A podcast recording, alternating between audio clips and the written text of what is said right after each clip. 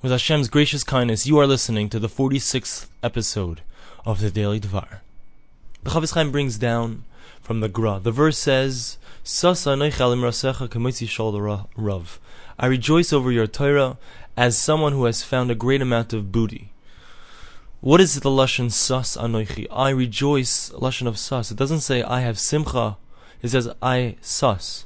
What does sas mean? So the Gra explains that sas is different from simcha because when you have sas, when you have a sasain, it means that you have a joy, but it's a reserved joy. There's something lacking from the joy because interspersed and intermingled with your joy is a reservation. And the Chafetz Chaim brings to explain this uh, a mushal, a parable, and he says like this: There was once an army that was fighting against another army in a war, and finally the one army overcame the second army, and there was a certain general who in the army in the, in the army who won who had great valor and was awarded by the king that he would have a small amount of time to be the first one to collect all of the booty, to collect all of the treasures that he could find. So this man looks out and he sees, this general looks out and he sees all of the great treasures that are awaiting him, and he's very joy- joyful and he's he's really rejoicing in the fact that he has so much opportunities to collect all this money. But on the other hand, he realizes that he has a small amount of time, and he says to himself, "Oh, if only I had more time. If only I could. If I only could be a little bit stronger something I could collect more than I naturally can. So his joy is mixed with a certain reservation. That's the type of reservation that we have.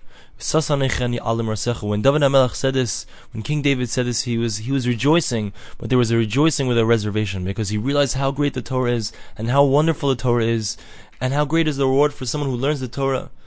But along with that, there was a reservation, and the reservation was, how can I possibly learn everything? There's so much that I want to do. I wish that I only had more kaiches. I wish I only had more strength, more abilities, more opportunities to learn the Torah, to learn this type of Torah, to learn that type of Torah.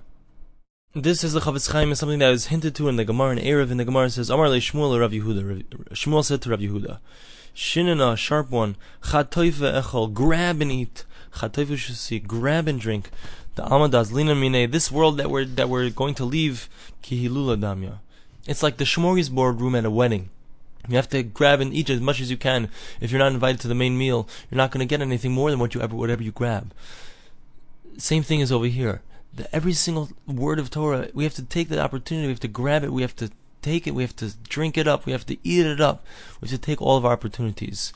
There's a beautiful story of Yaakov Galinsky, who was an elderly man here in Eretz Yisrael. He says a story that when he was a young bach, he was 12 or 13 years old, he came to Navardik in there was a famous yeshiva, it was a Musar yeshiva, it was a place that they would learn Musar and you know ethical teachings and work on their character traits. So he came to this yeshiva as a young man, a young boy, and he said to the Rosh Yeshiva, "I'd like to enter your yeshiva." And, your, and the Rosh Yeshiva said to him, "You want to enter my yeshiva, so you have to work on yourself. When you come to me and you say that I'm a different person, then you can enter my yeshiva." Anyway, so Rav Yaakov Galinsky that night he didn't have anywhere to sleep. He couldn't sleep in the yeshiva, so he went to a nearby shul and he lied down to, on a bench to sleep. And as he was trying to fall asleep, he heard in the Ezras Nashim above, in the women's section, it was above, and uh, he heard a voice. It was saying these words: "Chatoif echoil, chatoif ushasi, grab and eat, grab and drink." The high alma damya. This world is like uh, a wedding hall, and he heard this voice going over and over again, over and over again, saying the same thing over and over again.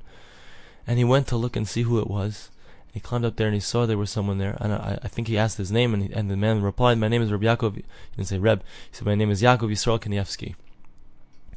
And so Reb Yaakov Galinsky was so blown away by this experience. He was someone who who was working on himself, and every single moment, all he could think about was learning the Torah. Late into the night, he was he was just thinking, "How can I grab another word of Torah? How can I grab another word of Torah?" And so the next morning, Rabbi Yaakov Galinsky went back to the Rosh Yeshiva and he said, "I've changed. I've I've had my Musar lesson." and that Rabbi Yaakov Yisrael Kanievsky became a, the Steipler Gaon, one of the greatest greatest tzaddikim of, of the previous generation, and someone to this day we look up to and learn from. The Chafetz Chaim also adds another important point, and he says that what is the? Why is why the Gemara describe it as a behilula, a wedding hall?